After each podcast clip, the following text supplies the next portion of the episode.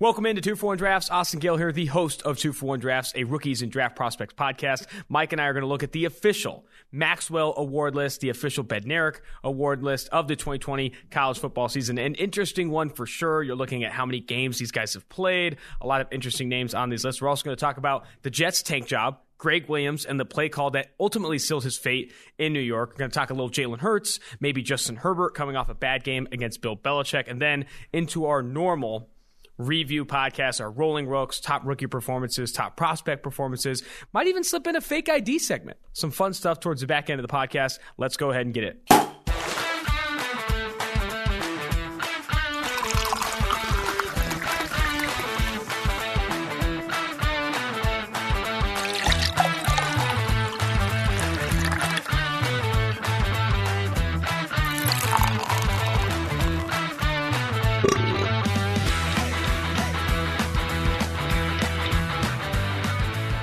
Mike Renner in the flesh here in the studio, Cincinnati studios, coming off a pretty solid weekend. I was up big in betting this past week. Oh, yeah? I know. On the two for one drafts Wednesday episode, we do our green line bets in the NFL and NCAA. I told you to hammer our Chanticleers plus 10, plus 11. They end up winning that game outright. I said Ohio State minus 23 and a half. COVID comes out. That gets down to minus 22. They still cover the number at Michigan State. And I said, you want to sweat? Let's sweat Rex Culpepper and the Syracuse Orange against Notre Dame plus 33 and a half. They cover that number up big, parlayed all three. You just love to see it. You, make money listening to the Wednesday episode of Two for One Drafts. I'm sorry. Is, do you have a rebuttal? Do you? No, that, that was that was that was your week. You were hot this week. It was hot this week. It was also a good weekend. Had some fun. Talked to your girlfriend a bit. Got to meet Hannah yet Oh, yeah. again, and she ta- she listens to the podcast, and she says we are painting Sometimes. her Sometimes in a negative light. She says she thinks she sounds controlling, rude. I didn't mean She's to none say of any of those things, things. She's she's a very nice person, means well. We're working together to get a Christmas gift. Uh, she's she's a good person. I'm going to say that right now. She's a good person. I You're had, scoring a lot of brownie points here. She's tr- trash at drinking games though. Oh, okay. That was an absolute atrocity. No, you were like helping her win in beer. It, it, it was a hard look for you. I mean, I was being a good boyfriend, as one does. The other thing, I, have to bring this up on the podcast. For those who think Mike Renner is just bravado, just absolute I am. stud, former Bachelorette contestant. Tw- at 11:30 at night on a Tuesday, you're building gingerbread houses with your girlfriend. That that's something that we just can't Okay. dip into those waters. One, it was a gingerbread stadium.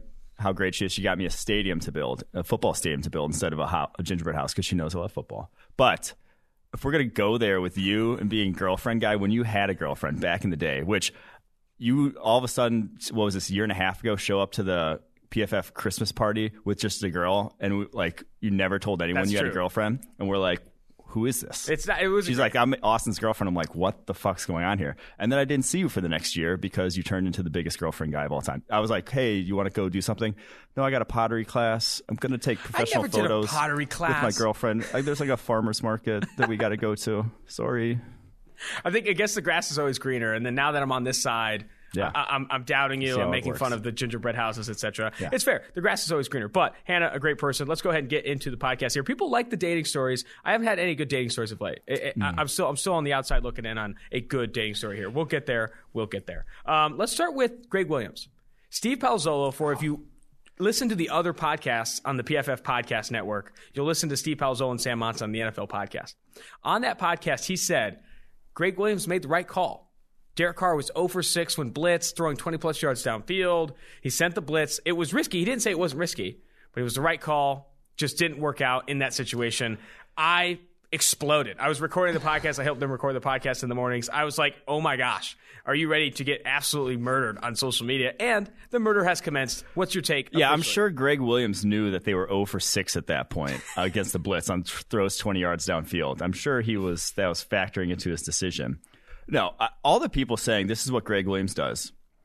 No, this is not what Gregg Williams does. If that was the Super Bowl and he's back with the Saints uh, and there's 13 seconds left and they have no timeouts and they have to get a touchdown, not a field goal. People are bringing up the Broncos game where they had where they were.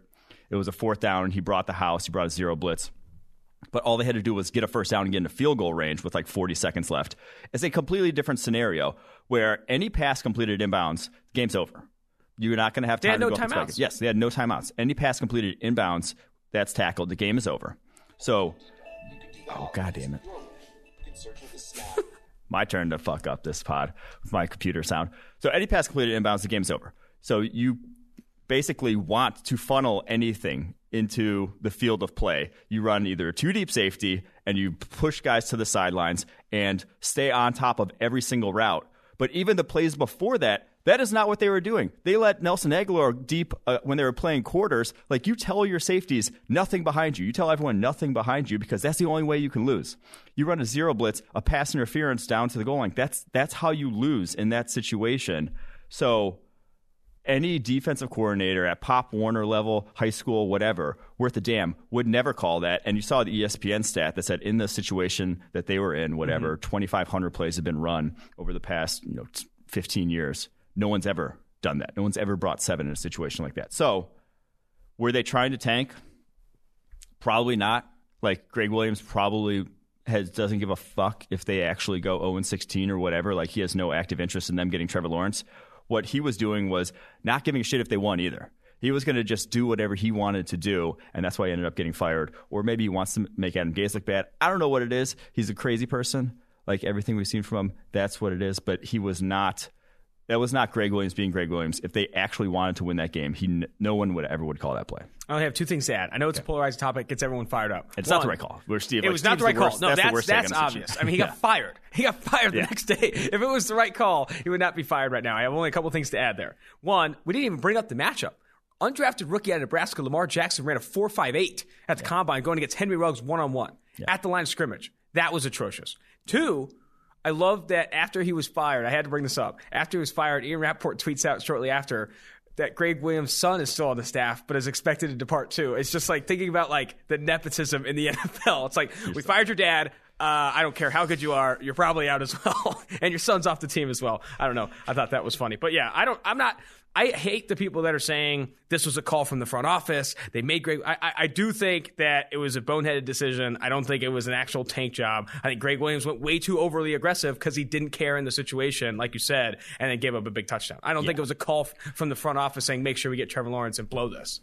No, that that that's too much. Like it's too far fetched, in my opinion, yeah. to do that. It's more just I think in that scenario with the team having gone the way they did this year, mm-hmm. Gregg Williams said, "I could give a fuck like yeah. about what you guys think or what you want. Like I'm, I want to put an exclamation point on this game instead of going out just with a if a guy if he would have given up a 35 yard completion and tackled him in bounds, that would not have made Gregg Williams. That would not have got the juices flowing for Gregg Williams. He would not have felt good about that. He wanted to end it with a sack. There you go. All right, we're going to jump into one more storyline, then look at the Maxwell and Bednarik Award winners lists. Uh, Jalen Hurts came in for Carson Wentz. I wasn't sure if it was real. I was on the sticks once when Jalen Hurts came in for a snap after uh, Carson Wentz um, was pulled. I thought he was starting. I, I, tweeted out for the main account, Jalen Hurts is in for the Eagles. No, they pulled him back yeah, out. One this one, he actually he actually was in. They actually benched Carson Wentz for Jalen Hurts, and he played moderately well on fourth and 18, made that touchdown throw to Greg Ward, had a nice, I thought the nice throw to Jalen Reagor down the sideline. I think that was a long third down as well. That looked good. It sparked something for that team, yeah, in my opinion. Nice there was definitely some emotions sparked. They obviously don't come back and win that game. They lose to the Packers 30 16 don't overreact to this, please. I'm not asking for an overreaction. I just what You're was not, your opinion? You don't think he's the, the QB one in the NFC East like George does? I don't think he's point? the quarterback one in the NFC East like George says. I'd be more than happy to give that to Colt McCoy at this point before I give it to Jalen Hurts. But what was your opinion of Jalen Hurts in that small sample size, and what should the Eagles do moving forward with Jalen Hurts? I start. I mean, Carson Wentz is unplayable at this point. Like his, he's got the yips. The yips. He's got no feel for the pocket. He's does not like his eyes drop against pressure. He just feels it. It's like that.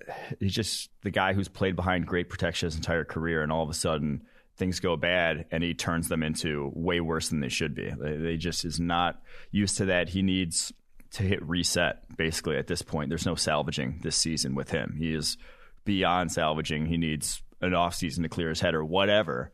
But that that was some of the worst quarterback play I've seen earlier in that game. Like that the rest of the game leading up to him benching all season long was just was just not NFL quarterbacking. Mm-hmm. Like he was not going through his reads, he was not getting to his checkdowns, he was not accurate. Nothing was going well. So that I think I think Hurts was well played well enough and like I said gave them a spark and adds something different element to that offense in terms of what he can do for, as a runner.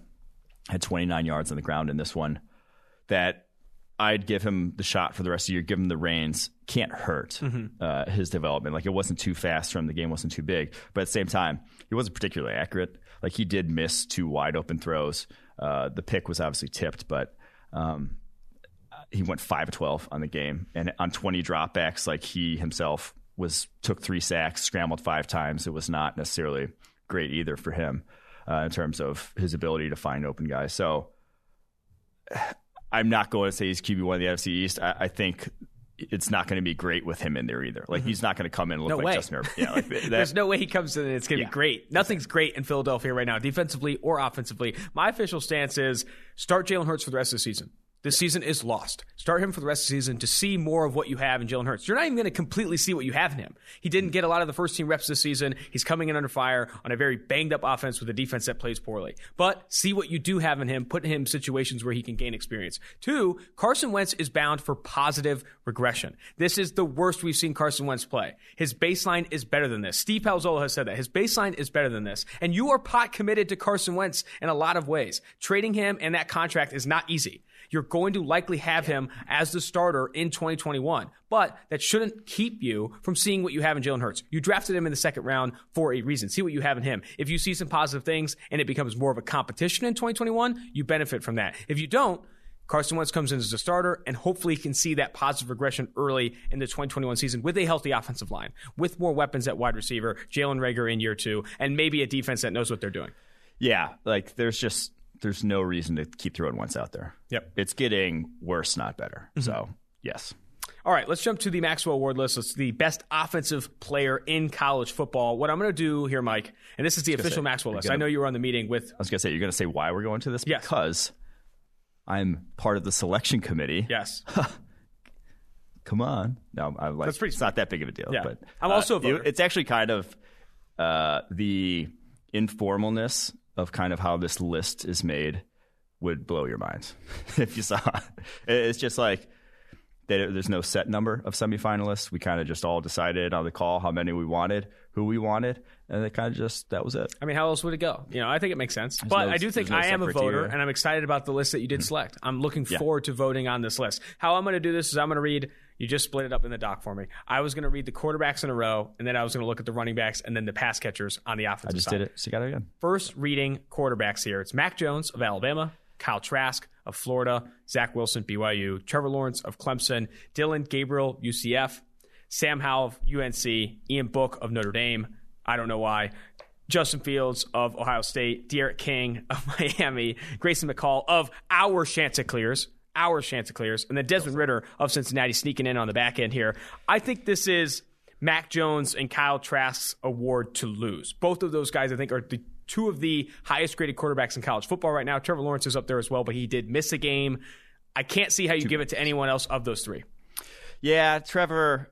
I wish. I mean, no COVID. He's in that conversation. Yes. he's probably at the top of it. But like missing two games, having lost one of those games, it's difficult to put him above a guy like Mac Jones who just lights out, start to finish. Yes, it's an easy situation. Yes, he has a ton of talent around him, but about to go undefeated, and he's going to play some ridiculous. He's going to put up some ridiculous stats. So yeah, unfortunate for Lawrence in that scenario. But I mean, there's still a ton of great names on this list. Zach Wilson has been a success story here for BYU. Even in that loss to Coastal Carolina, I believe he earned an 88.0 plus PFF passing grade. Sam Howell has played well for UNC. Uh, Desmond Ridder is a, is a success story in UC as well. But I think of the quarterbacks, it's a three man race between Mac Jones, Kyle Trask, and Trevor Lawrence. It, with Mac Jones, it's his to lose right now. They're going to go undefeated. They're the number one team in the country. He and DeVonta Smith have this connection that is absolutely absurd. With Jaylen Waddle got out for the season with an ankle injury, DeVonta Smith has risen to the occasion. I mean, he's going to finish with one of the highest graded seasons we've ever seen from a college football wide receiver. Jumping to the running backs here.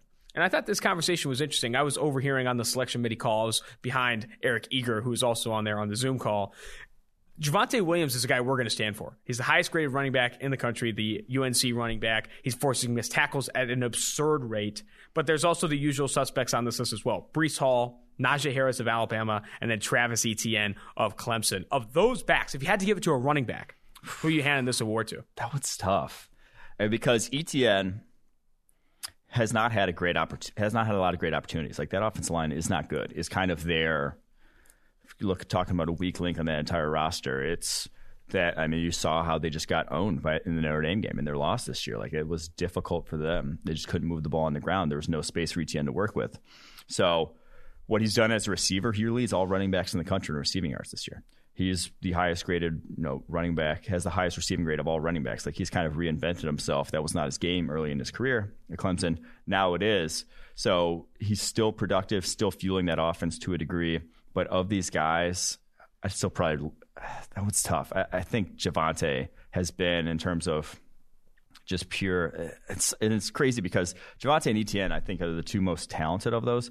But Javonte and Etienne both disappeared against Notre Dame. They were nothing in that. Notre Dame's in, run D is insane. Notre Dame's run D is good, but they were absolute non-factors in those games. And when you're non-factors in your biggest game, no, Travis Etienne was a factor. It was a bad factor. Yeah, exactly. Dude like when you're non-factors in those games, it's just difficult to me to get on board. To me, I don't think the running back position is going to factor into the finalists, the top three. Uh, in the Ma- in the Maxwell Award, I would just I, would venture to guess there are better pass catchers on this list. The three pass catchers Yes. we have, and I say pass catchers because one of them is technically a tight end. Technically, even though this guy plays more wide receiver than a, a, a, a lot of tight ends I've seen in recent college football history. DeVonta Smith, the Alabama wideout, that is like I said on pace to break PFF records. Kyle Pitts in the same right is on pace to break some PFF records at the tight end position, and then Ole Miss slot receiver Elijah Moore, who in the beginning of the season I had that conversation of scheme production, creating you know he's getting open against off Yes, coverages had a and so on, but.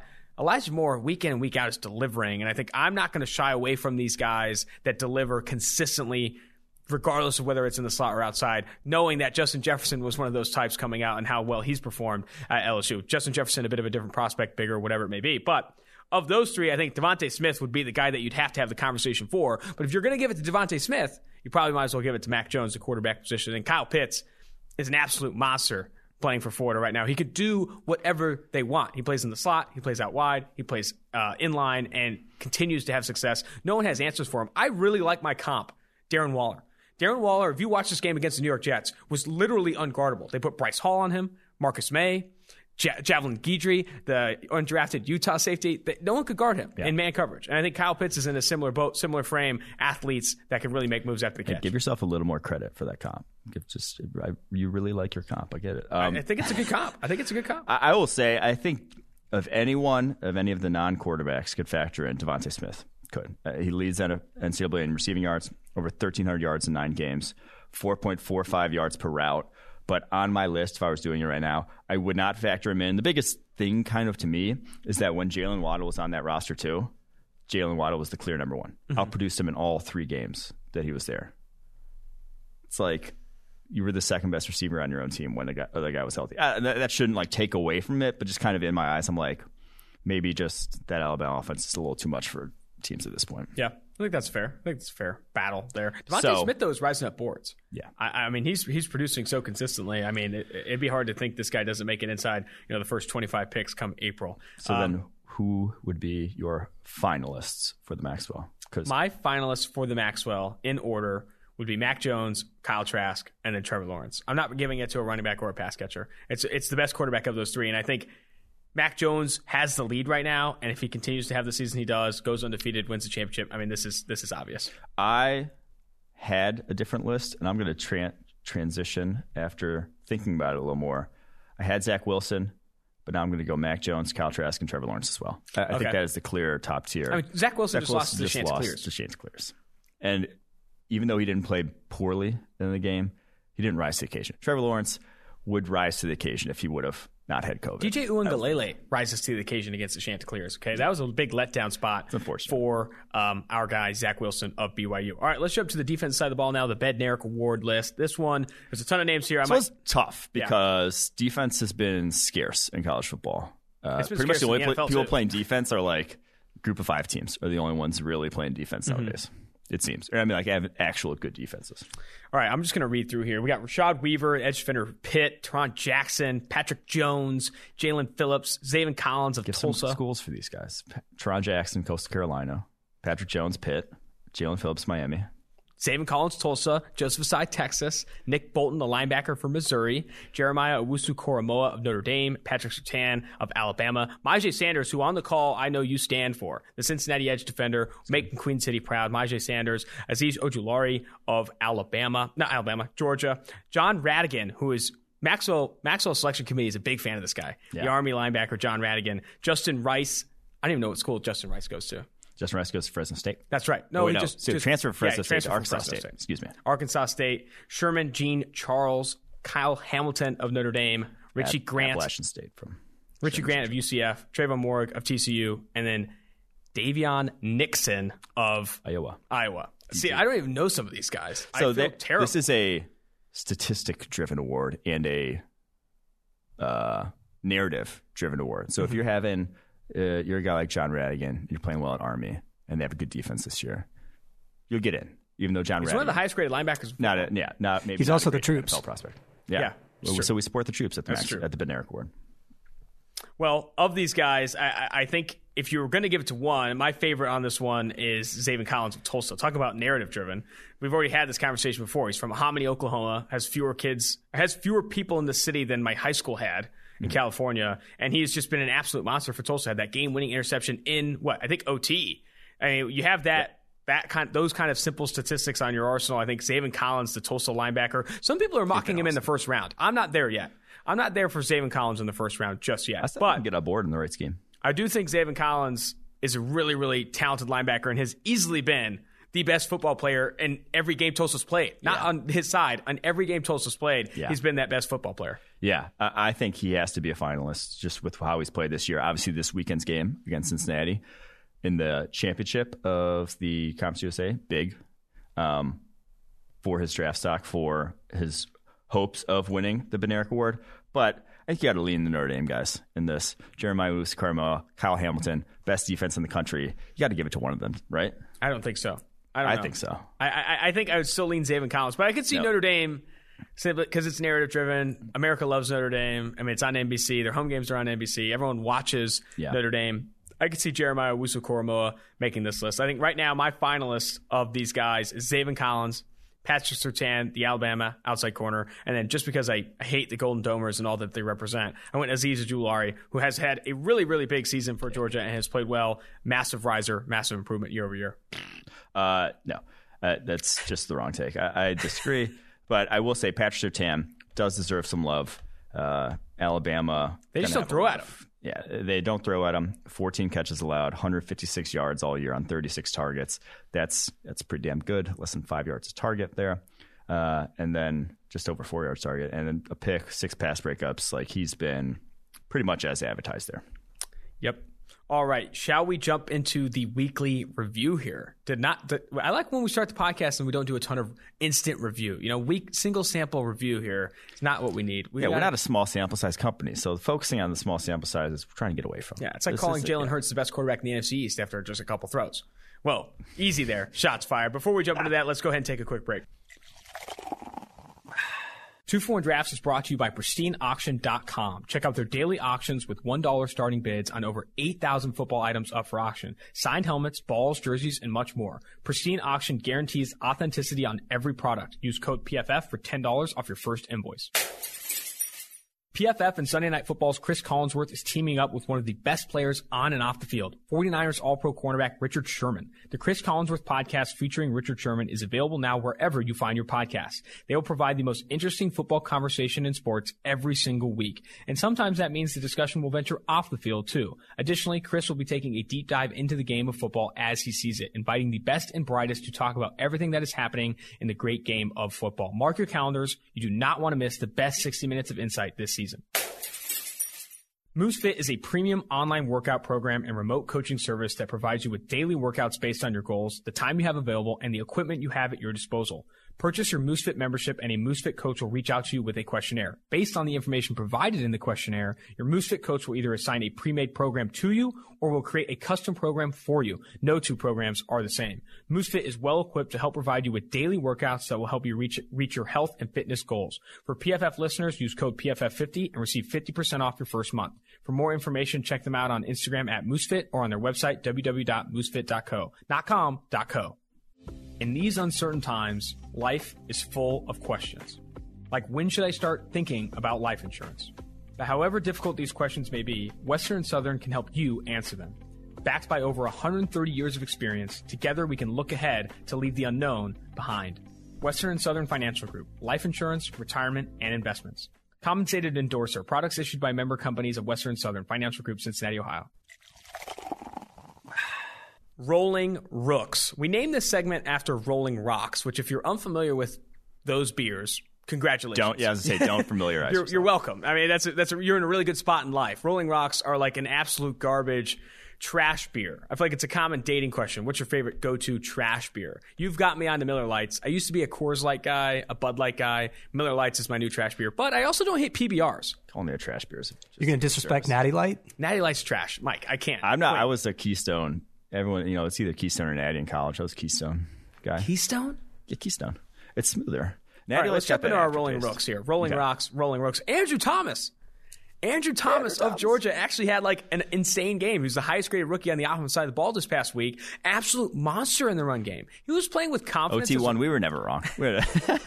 But uh, honestly, he was playing with confidence in the run game. I haven't seen yet. I mean, he was like bullying kids Very against good. Seattle. I was I was super excited when he was going to the second level, making plays that you know sprung Wayne Gallman loose a handful of times, uh, and kept a clean sheet and pass protection. He's a corner has been turned.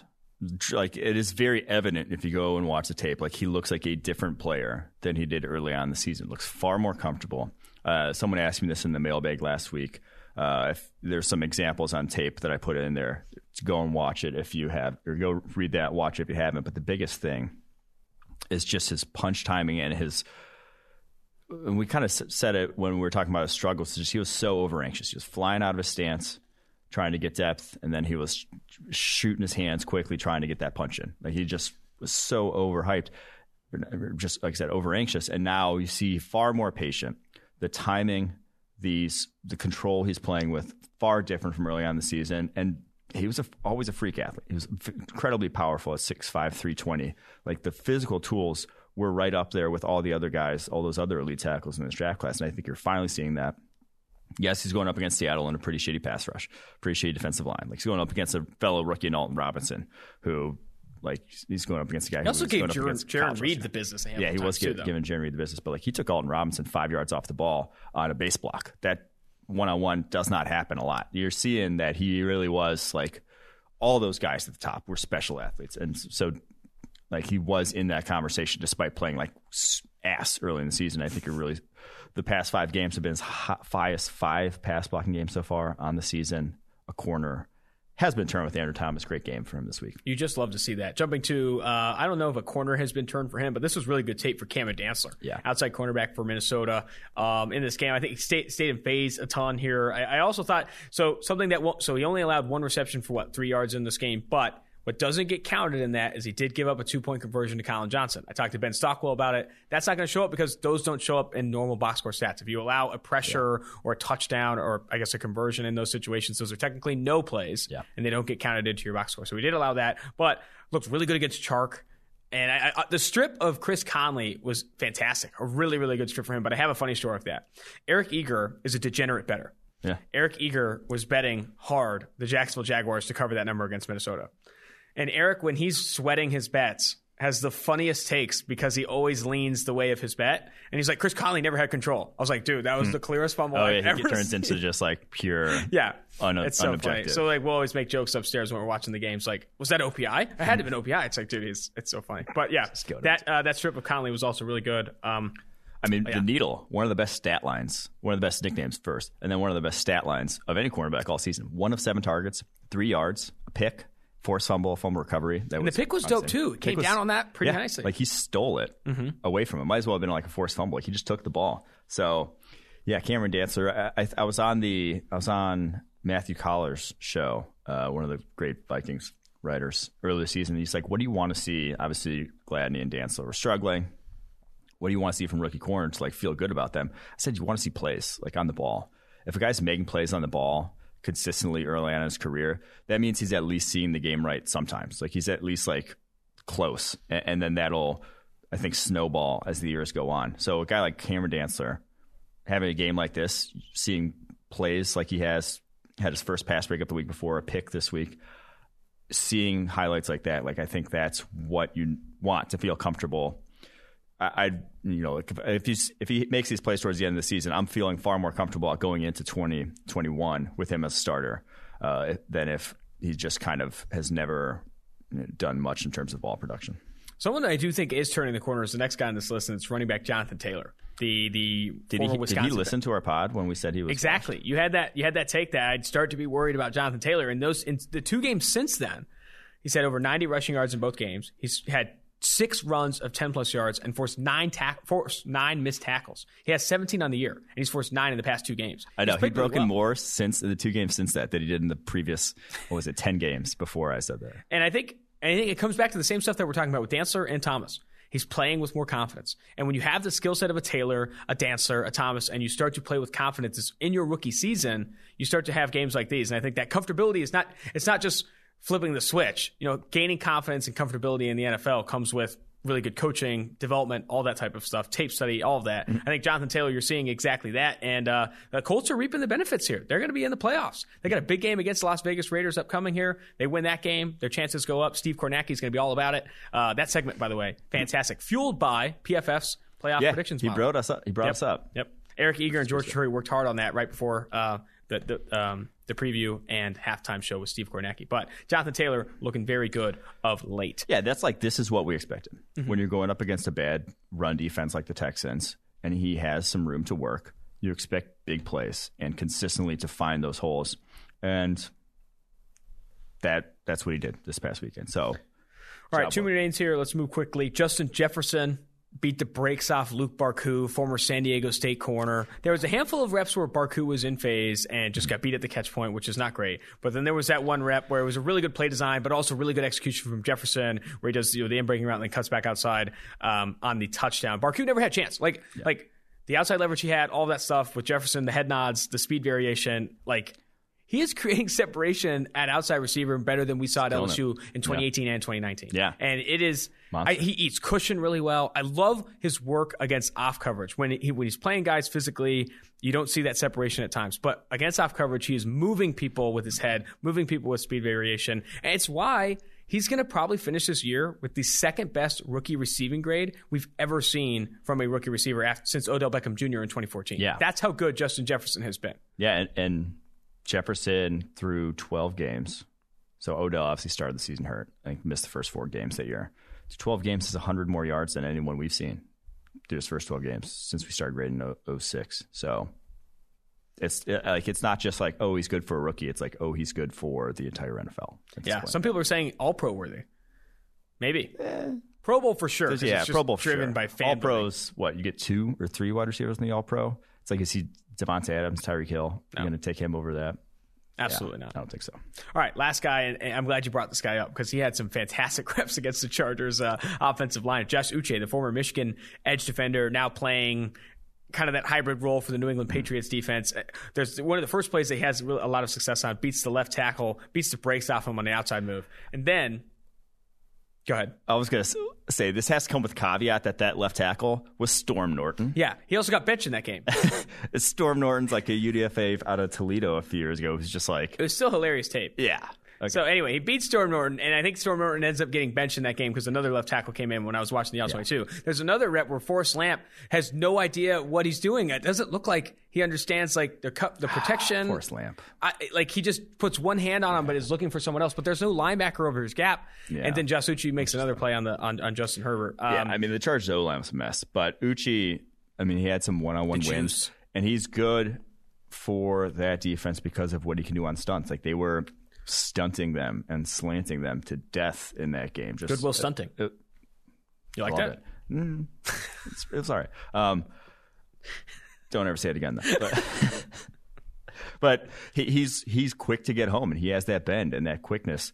Uh, and yes, he's undersized. He's not going to be your pure one on one guy all the time. But like I said, in that defense, that's what they look for. And he got home on I think two stunts in that game. So yeah, Yeah, it looks good. I mean, the speed and the athleticism you see very, very quickly with Josh Uche, even on stunts and stuff where you're kind of getting, you're putting yourself in a more advantageous situation than a pure one on one, but you're seeing him get home because he has that speed. Uh, better than Caleb on Chason, who we liked a lot for his stunting ability and his athleticism. Buddy, Josh Uche is hitting home really nicely against that Chargers offensive line. I would encourage everyone to go back and watch that tape. It was fun. Um, prospect performances, some of the best ones from this past week. Start me off with Jack Anderson, the right guard for Texas Tech. yeah. So he wasn't really on my radar, but I. Uh, at the next day, he declared for the NFL draft. So I was like, "Oh, a guard's declaring early for the NFL draft. Let's go back and watch this guy."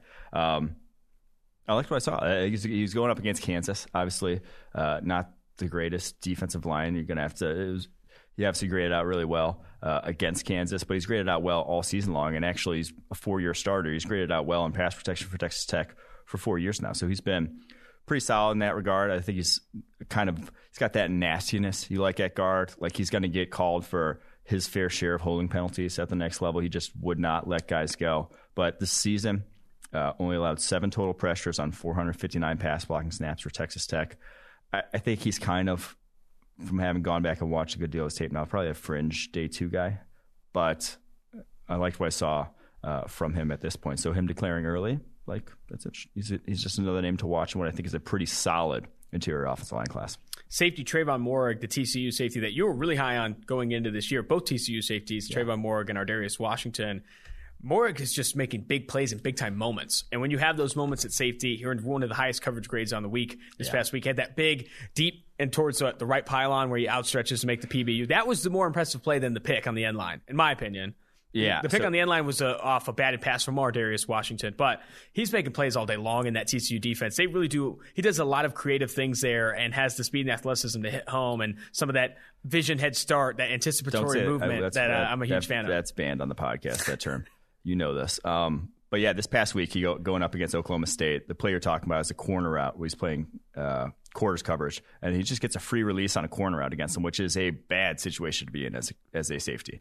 You need you need a bump when a guy's come from the slot. So true. You you need some sort of you need someone to slow him down.